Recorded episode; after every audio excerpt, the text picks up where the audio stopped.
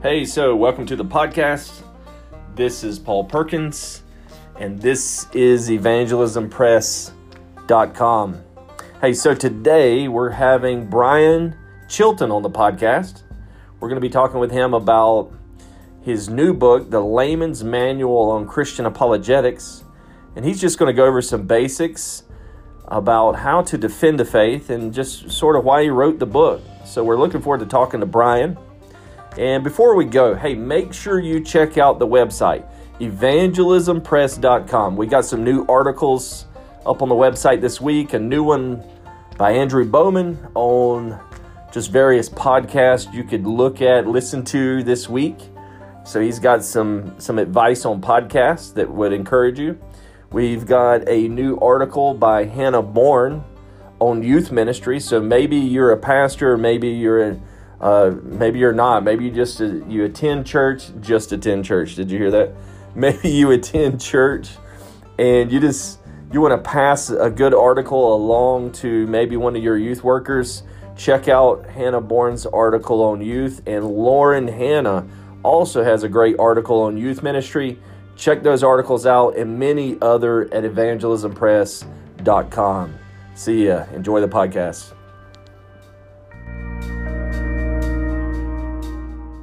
Hey, Brian, what's going on, brother? How are you today? Pretty good. Hope you are. Yeah, man. So, hey, so we're talking today. We've been friends for, I don't know, maybe a year or so. And I know you're into apologetics. And recently, I saw where you just put out a book, I guess your first book. What's the name of the book? And why did you, like, what says to Brian Chilton, I'm going to write a book? Like, what is this book, Brian, that you just put out? Yeah, absolutely. The uh, the the book is called The Layman's Manual on Christian Apologetics, and uh, this I had been wanting to write, and, and this you know, I plan to write more books. In fact, I'm I'm actually already uh, outlining a third book, and and in the process of writing a second book now. Uh, all the while build uh, work finishing up my PhD and building a house. So yes, I am clinically insane. so you're building a lot of but, stuff at once, right? But this actually came about. Uh, I was I had been planning to do something like this for some time, uh, but just in the sovereignty of God, it all just worked out amazingly. Um, our hey, I'm part of the we're part of the Southern Baptist Convention, and yeah. Southern Baptist Convention we have what's called directors of missions, and they're over the local associations. You have like the national convention, state conventions, and then then local, almost like county associations, but it doesn't always run along county lines. So anyhow, having said all that, the Southern Baptist Commission uh, Convention also has what they called a seminary extension program, and this is for individuals who uh, uh, have never gone to college. Uh, and, and never gone to sem- you know never gone to seminary or college, quite frankly, and they want to learn more about the Bible. They want to learn more uh, about how to interpret Scripture. Maybe they were called late in life. They don't have the funding, don't have the ability to, for whatever reason, to go on to seminary. So this program is geared, and not only for pastors but for laity as well. It's geared to them to uh, train them on how to interpret the Bible, train them in different aspects, systematic theology, uh, Old Testament, New Testament, things um, so I w- many people have been asking uh, Dr. Dan Merritt. He he wrote the preface and actually writes an article at the end of the book uh, in the uh, appendix. He asked me, along with Dr. Williams, uh, who oversees the entire program in Nashville, Tennessee, to write an apologetics program for uh, for lay, laity. Oh wow! Uh, on, on level that everyone can understand, because they said they had been getting hit with a lot of pastors a lot of youth leaders who said their youth are having questions. They're going off to college. They're being confronted by atheist professors. They don't know how to answer these questions or even where to start. And so they they need help uh, to, to know how to give an answer, how to give a defense against these things. And so they told me you need to write it on a level that someone who's never gone to college or seminary can understand and that was a big concern because apologetics can get very deep. Because hey, let's let's hold the phone. Let me interrupt you real quick.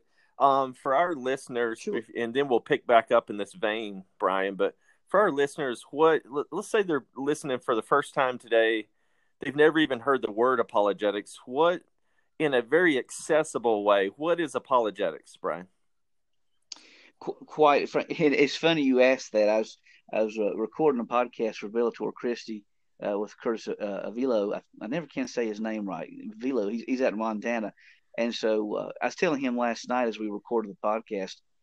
I, I th- that's not an unusual question because because my father-in-law he congratulated me on writing a book, getting it published, and he says now that I asked, I said that, what in the world is apologetics?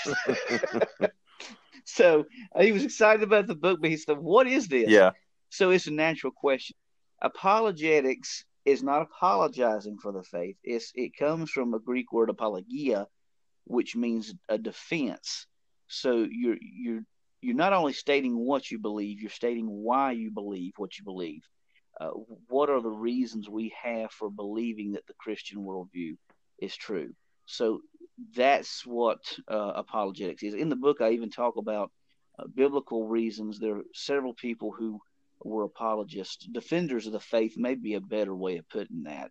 Uh, just to say, apologetics is basically defending the faith, uh, and that's what it amounts to. That's uh, so you're giving answers, Brian, to objections. You're giving answers to challenges, and they could they, they might not even be from without Christianity. They may be from within, in a sense of people's own consciences or mindsets.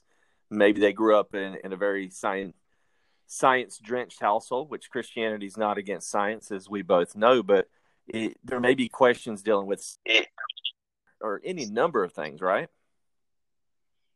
Absolutely, absolutely. Now, now, personally, I am more of an evidentialist, which which basically means I deal more in the historical realm Yeah. of apologetics. In, in my PhD, uh, I'm going at Liberty University for theology and apologetics, but my minor is also going to be in church history.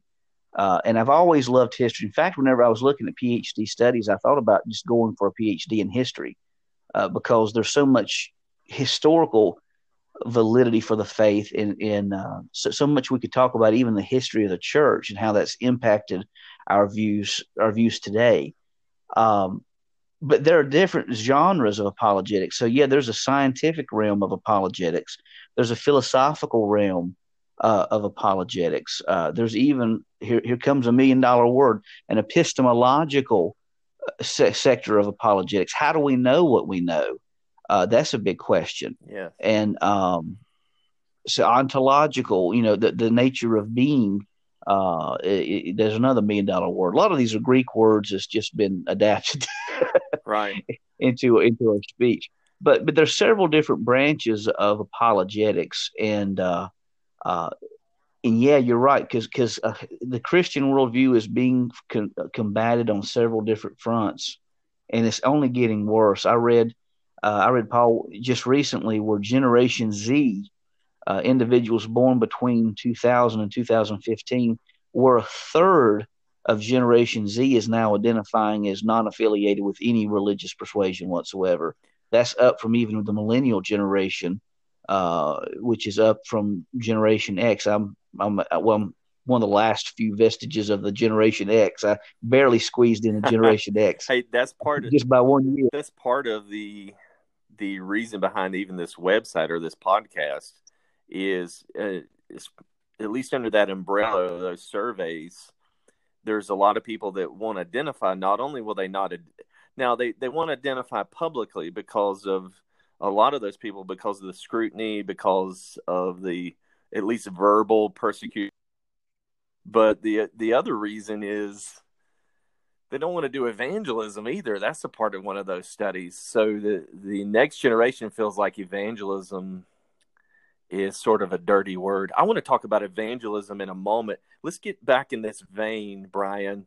So you you you begin to write this book and you're accessible to whether it be our father-in-law or it may be a Sunday school teacher. It may be a, a 20 year old who's struggling in college with different questions. Um, so as you're getting into it, just to briefly give me a snapshot. Did you did you start? Did you have a bunch of ideas and articles already piled up from years of study, or was there a few areas that were really challenging to you? What was that like writing? Yeah, so yeah, I, have been I've been blogging and uh, doing podcasts since probably about 2012.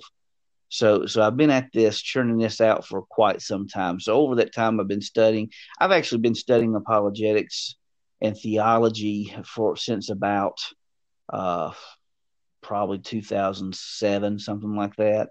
Uh, yeah. it, was seriously, know, and seriously in depth. Uh, going back to the production book, I, I, I want to finish that story right quick before I get yes, into sir. the stamp. But so so going back, they the uh, Dr. Williams and Dr. Merritt had asked me to create a class for the seminary extension program and, and make it accessible for all people. And so what I basically did is I designed that class, and actually, where I'm finishing up the first class that I've taught uh, in that program uh, up in Mount Airy, North Carolina and the class was approved. It was a go. So I, I, had this material. It was about 140 pages or something like that. And I told Dr. Merritt, I said, or asked Dr. Merritt, I said, this is almost like a book. I said, would you care if I turned this into a book? He says, your material. Do with it as you please. Right. So I sent the book proposal to uh, Wipf and Stock Publishers. I didn't know what to expect. First time I've ever done anything like that. Mm-hmm. And and lo and behold, um, lo and behold, they, they said, yeah, we'll take you up on it. And so what I, I already had the outline ready for the for the classes, which were about uh, 15, 16 lessons altogether. And so what I did is I made the lessons into chapters, and I beefed up. I added about hundred extra pages worth of material, uh, including three appendices at the end. One which that uh, Dr. Merritt uh, wrote himself called the Theodicy of the Cross, uh, mm-hmm. which is that one he goes into some of the teachings of P.T. Forsyth. That alone is worth the price of the book. Uh, seeing his article on that. Um, so the book itself, though, is divided up into three sections, uh, three units. The first unit is kind of the prolegomena, which talks about another million dollar word, which talks about the nature of truth. Uh, we go through the laws of logic. We go through uh, the nature of truth itself. How do we know what's true? What can be known? And uh, we talk about the correspondence theory of uh, of truth and the biblical definition of truth found in the Greek term aletheia and, and a lot more. So we lay the foundation of how we know what we know. And this combats the whole ideology of agnosticism, saying that we really can't know anything about God or we can't know anything about anything some would even say. And so, um, so it combats that on the first level, and also the whole idea that what's true for you may not be true for me. That's a that's a classic statement in today's time as well. Hey, that's not true, Brian. I can't run with that, man. Come on, man. I mean, well, we're using these million dollar words. Can't I just simplify it down and just say, you know what? It's not different strokes for different folks. I mean, can't we just run with that, Brian? What in the world is wrong with that? Why can't I just why can't I just phone it in, man, and just not worry about it? Like, what's, well, what Frank do you say to what do you say to that? Well, as Frank Turek would say, if you say what's true for you may not be true for me, and he would ask the question, well, how do you know that's true? Because you're making that true for everybody. So, right. so you have these self-refuting, you have these self-refuting statements. It would be like for me to come on your podcast and say that I can't speak a word of English. Right. You know, self-refuting claim because it's clear that I've been speaking English this whole time. Uh, you know, or, or it might be like uh, a, a, kid who says, "A dog ate my homework," and they have the homework right there in front of them, or something that sort. You know, so uh, self-refuting claims, though, basically are claims that cannot withstand their own scrutiny. Here's another one for you. This actually came from the late uh, Stephen Hawking, who said in the, uh, I think it's the Grand uh, Grand Design, I believe is the book. He said, "Philosophy is dead." But that wasn't a scientific statement. To say philosophy is dead is a philosophical statement. philosophical so statement. Yep. Mm. He's using philosophy to say philosophy's dead. So th- there's several, and it's amazing how much you find in culture uh, where people don't think through the claims they're even providing. And so that's what the first unit combats. It's interesting. What we're really combating a lot of times in apologetics is just autonomy. I mean, people just don't want to come underneath the sovereignty of God is the, is partly the real issue. That's why there's so many that that that idea is so much in our culture that uh, I believe what I believe, you believe what you believe, and let's go on about our, business. We don't want anybody telling us what to believe, right, Brian? Absolutely, and I would agree with that. And and and that's what I talk about in the book about different apologetic methodologies. And I think different methodologies are important to use with different people. Uh, because different people are at different stations in life. There are, for instance, Dr. Habermas talks about three forms of doubt. Uh, first, there's what's called the intellectual doubt. Th- this is where evidentialism and classicalism, the classical approach, and other approaches will really be of benefit guys like uh, guys who say that they really have questions about some type of uh, something in the Bible that they have a hard time wrapping their mind about around, and they really want answers. Can we really know that Jesus rose from the dead? And so that would be an intellectual doubt that's combated in that fashion. However, Dr. Habermas makes the argument. I even have this in the book. I used it with his permission that he that he proposes that somewhere around 70 80% of doubt is actually emotionally driven yes which is uh, based around the whole issue of theodicy mm-hmm. Maybe they lost a loved one maybe something tragic happened in their life and they're wondering how could a good god allow such a bad thing to happen so so rather than deal with the issue or engage the issue, they tuck it away and just say, well, God doesn't exist because a loving God wouldn't let that happen. And then there's a third version called volitional doubt. And this is a this is the type of doubt where a person wants to do what they want to do and they don't want anybody else telling them to do otherwise. For instance, I knew a pastor who uh, had a uh, a young man in his congregation who came up to him and says, Pastor, I no longer believe in God anymore. I no longer am a Christian. He said, How come? He says, Well, I, it's just they're just these state these these things it teaches. I just can't I just can't agree with. He said, Okay. He said, uh, Are you having relations you're not supposed to have? And the the man looked stunned. You see, he was wanting to have sexual relations with his girlfriend, and he knew the Bible says that you shouldn't have sexual relations outside of marriage. And so his whole problem wasn't with the teachings of the Bible. His whole problem was his rebellion. He wanted to do what he wanted to do, and he didn't want anybody to tell him differently. So I think I think Habermas has it right. I think there are three forms of doubt, and I think you need to use different methodologies with different individuals. And sometimes you just need to, you know, a person has to be confronted with their own rebellion. Yeah, it's really convenient to, uh, and we see that all the time with adultery or something like that in the pastoral ministry where somebody will come in and they'll say, you know, I don't believe in God anymore or whatever. And next thing you know, you find out exactly like you said, there's sort of an underbelly to this um, lack of faith that they currently, this crisis that they're in. But they need to get rid of God's morality so they can embrace their own um, version of life and morality. They don't have any choice. And, and so it's just like an insanity. It's like a temporary insanity, is it not? a lot of times. Absolutely. You know I mean? So, all right. Hey, listen. You tell us more about the book if you would like, and if if uh, if you could give us like a brief outline, like a layman's outline, a layman. Are you covering that? I think all our listeners would know, like the resurrection or what have you. What kind of topics are you covering in this book, Brian? Sure. So the first unit deals with the nature of truth, and in this is going to talk about uh, you know uh, the laws of logic, things of this nature. The second unit deals with the existence of God. So it's going to talk about uh, cosmological arguments for God's existence, uh, the the classic design arguments for God's existence, and it gives a few other different types of arguments, some that people may not have even heard before. Uh, but but tries to do so on on a on a level that everybody can understand.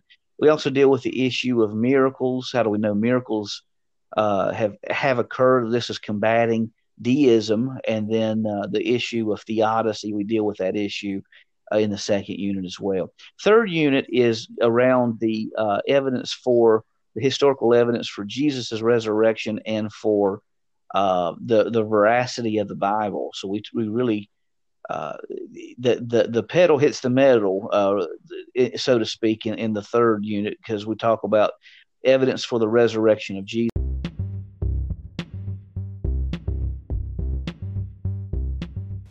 Hey, so if you get a chance, make sure if you're listening on Apple Podcasts to leave us a rating.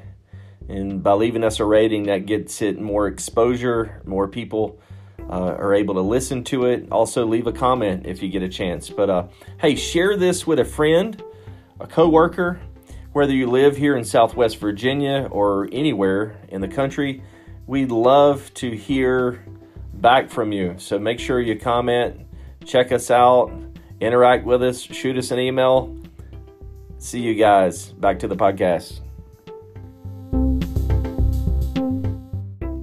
Question, Brian. So, what's your favorite topic in the book? That's a great question. I would say probably the issue of the resurrection. Uh, that's one of the mm-hmm. areas, uh, resurrection and uh, uh, the historical veracity for for the New Testament. I think are the two big issues. That's what two of the areas that really uh, uh, led me back to a stronger faith during my time of doubt, my personal time of doubt. And so, those issues, excuse me, those issues um, were probably among my favorite to deal with in the book. Hey, you know, when people talk about the historicity of the resurrection, what does that do? Like somebody might would think this, and I used to think this, but why does that help to know that it's a historical fact, Brian? Well, it goes back to what Paul says in First Corinthians 15. If if the resurrection didn't happen, quite frankly, you shouldn't be a Christian. I mean, that's what that's what he says. Uh, you know, he says if the resurrection uh, did not happen, if if the resurrection of Christ is untrue, then uh, then our faith is in vain and we're still in our sins. So I think the linchpin of Christianity is built around uh, the resurrection of Jesus. Um, if you know, there are some people who would say that maybe it was some type of spiritual encounter, a spiritual uh, occurrence, or even some people would even say a hallucination. Um, but uh, I think that uh, the long and short of it, either it did happen or it didn't. And so I think that if you see that uh, there are good reasons for believing that the resurrection happened, I think that, that builds confidence in the faith that we hold. Gotcha.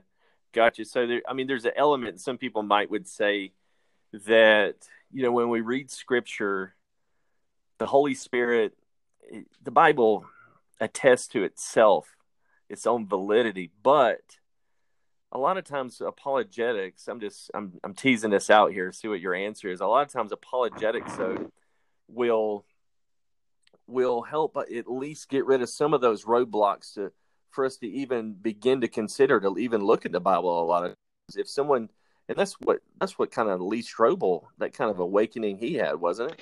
Absolutely, and and that's one of the things because because in one of the appendices, I think if I'm not mistaken, I put in there the, the common objections to apologetics in general. And one of the one of the objections is, isn't the Holy Spirit the one that saves? Why do we need apologetics? And the answer is, of course, He's the one that saves. Of course, He's the one that reveals. Apologetics is basically a part, very much a part of evangelism. Um, quite honestly, if we're honest, God doesn't have to use us for evangelism. I mean, He could He could do the whole kit and caboodle Himself, uh, but He chooses to use us uh, in, in, this in this form of ministry. And I think that, as you say, I think along with evangelism, uh, which really I think apologetics is is greatly associated with evangelism. Um, I think what it does is is is to hopefully that the Spirit will use the material to clear the brush away from uh, a person's mindset and and to uh, lead them to the faith. It's kind of like the, the testimony of Josh McDowell. Josh McDowell was talking about that uh, he had some objections to uh, the, the Christian faith, and apologetics cleared the brush. But it was actually when he heard a message a pastor preached in uh, Jeremiah talking about the love of God and and uh, the, the plan that God has for our lives. That's where he really came to faith. So the apologetics and evangelism and the moving of the Holy Spirit, all of it must be present uh, to to bring a person to faith. And so obviously the Holy Spirit is the one who does the work. We we're just participating in what he calls us to do. Interesting. Yeah, it's not or or, and I and I think I think that's what I liked about. I was reading through John Stott's commentary on Acts. I guess it was last year, and maybe you and I were discussing Acts or something. But and he's he makes that same argument that there's room. There was the evidence involved in our belief, and there's also the Holy Spirit. There's no need to like split those off. God's at work through and through and all that process, right, Brian? Absolutely. I agree wholeheartedly. Yeah. So, hey, let me throw this at you. Um, let's say I'm a pastor. Um, it's it's Monday morning, and uh, a mom comes in. She says, "Listen, uh, my son, he's he's been acting really strange the last. He's in the tenth grade. He's been acting really strange the last um, six months or so since he's been in the tenth grade. He has a lot of doubts and so forth and so on. While, as we know, some of those doubts may be tempered with many different issues, as you've already alluded to earlier. But just for mom's sake, is it good for mom to have this as a reinforcement, a book like this? Like, how does it help the Christian mom or dad? I think it's important for everyone to have this information uh, because, uh, um, sorry, my phone went off. I think it's important for everybody to have this information because someone somewhere, it, whether it's a child or whether it's a, a, a, person in the youth group or something like that, person in the church, uh, quite honestly, I had some of the best questions, apologetic questions, asked of me about heaven by a lady who was who was in her seventies. Uh, that you know she wanted to know certain things about heaven, and she was too afraid to ask someone because uh, she was afraid she would be, uh, um, you know, um, looked down upon by asking these these type of questions. So I think these the, this manual, these type of these type this type of material is useful to have and so it's kind of like one of those things. It's better to have it and not need it than to need it and not have it. And everyone I've seem to be talking with here lately, uh, as they're working with youth and even children's ministry, there are kids that are that are starting to ask these questions, and um, it's it's um, it. In fact, I had a guy in apology who works in apologetics going to college campuses tell me that that years ago it used to be that uh, the questions that were asked of God about God and and of um, and of Christ was, was only it mm-hmm. was asked in the uh, uh, under undergraduate levels of co- of college, and in the early 2000s it was asked in high school, and um, now I'm being told that they're being asked by kids in middle school and some even as early as as elementary school age. So I think a lot of this is coming from the internet, the exposure of people on the internet, and to uh, the entertainment uh, industry uh, shows of such that do not cast uh, Christianity in a positive light. Right, and it, it may it's just exposure. I mean, it may not even be legitimate. It's just what are we more exposed to? But I think you're saying to us, hey, there's there's room that we can educate ourselves and maybe let's not wait until there's a crisis. Maybe we could go ahead and start learning. I like what you said about the um, just to chew the fat here for a minute. I like what you said about the um, like an elderly lady or or somebody that's been in church all their life. You know what's so tough, Brian, is to be in church for the majority of your life and you have to tuck your doubts you know away and hide them in some chest in the back room somewhere because it's just too embarrassing a lot of times in church culture unfortunately. But it's just it's too embarrassing to come out whether you're young or you're old and say hey i'm not sure about something. And boy wouldn't it be great if we could get to a dialogue? Not that the, the gospel is to be preached yes but it'd be great to get to a dialogue kind of like you and i are having right now on hey let's let's pull these doubts out into the open sunlight right? Absolutely. And uh, nothing but good can come from it. Isn't it a shame that people live sort of in prison for years in doubt? And I guess that's just a shame. It, we need to develop that culture. I guess that's for another podcast. But oh, uh, absolutely. Right. And, and I think there's I think there's this mentality that some people have that if you ask questions of God, that it means that you somehow are weak in your faith. But as you look at uh, the Psalms and look especially at the book of Job, there are many people asking God questions, and and it's wonderful to know that God's big enough to handle our questions. Yeah, I find that a lot in um, homeschool circles. That people ask me, they'll say, "Hey, so we homeschool our kids, Brian," but people say, "Hey, listen, don't you think you're sheltering them?" And the answer is the opposite that we're actually not sheltering our kids. We're exposing them to everything scientifically the, the secular world teaches, but we're also exposing them to books like yours. We're exposing them um, to other books on apologetics or uh, science and so forth that can show that Christianity. It's not like we're trying to pit it against science. We're we want to see the beauty of God in science, in creation. Absolutely. We're not we're not trying to put our heads in the sand, and that's what I like about talking with you. Is it's not like we're trying to hide, is it? Absolutely, because because we really have nothing to fear by pursuing the truth, because God is truth, and He is the ultimate reality. And so, I think that if we have an open mind and an open heart, and are open to the prompting of the Holy Spirit, uh, we're, we're going to find ourselves at the foot of the cross. Absolutely. All right, I'm going to hit you with a crazy question. All right, sounds like a plan. It's it's a crazy. Yeah. So what this week, Brian? If you and your wife were to go out to eat, or or y'all were to sit down and say, "Hey, this is my favorite meal," what's your favorite meal, and where do you get it? That's a good question. Uh, if if it's my wife and I, it would probably be uh, Japanese somewhere, or or Mexican or something, or uh, uh, you know, there's a little place in uh, Winston Salem my wife absolutely loves, and uh, Kyoto. I think is it uh, no no is it Kyoto's? I think it's right. Anyhow, it's a Japanese restaurant down there, and, and she absolutely loves loves Arigatos. I'm sorry, I told you the wrong name. I'm thinking of a one down South Carolina. But yeah, Arigatos, and she absolutely loves that restaurant. So if we're together, that's the one we normally that's where we normally go, something like that. Sounds good, man. Hey, listen, thanks for your time. And I'm going to put some show notes uh, beneath the podcast on the website, and it'll have some links. I look, I think the Kindle is the Kindle book out yet. Unfortunately, it's not. Uh, hopefully, it'll be available in the next week or two. It is coming, uh, but for some reason, it's taking a little longer to get the Kindle out than than what uh, I think I or the publishers uh, anticipated. Right now, the the uh, the uh, the the printed edition is available. The the Kindle version is forthcoming, but I'm not sure when it'll be available.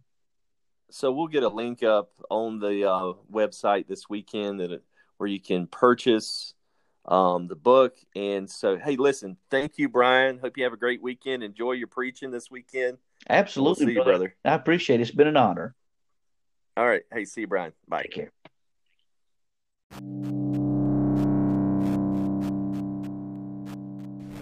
Hey, so glad you tuned in today, and we're thankful that Brian Chilton was with us today. Make sure you go check out Amazon or check out the website evangelismpress.com to see a link to his new book, The Layman's Manual on Christian Apologetics. And so we look forward to the next podcast. Hey, listen, enjoy your weekend. See you. Bye.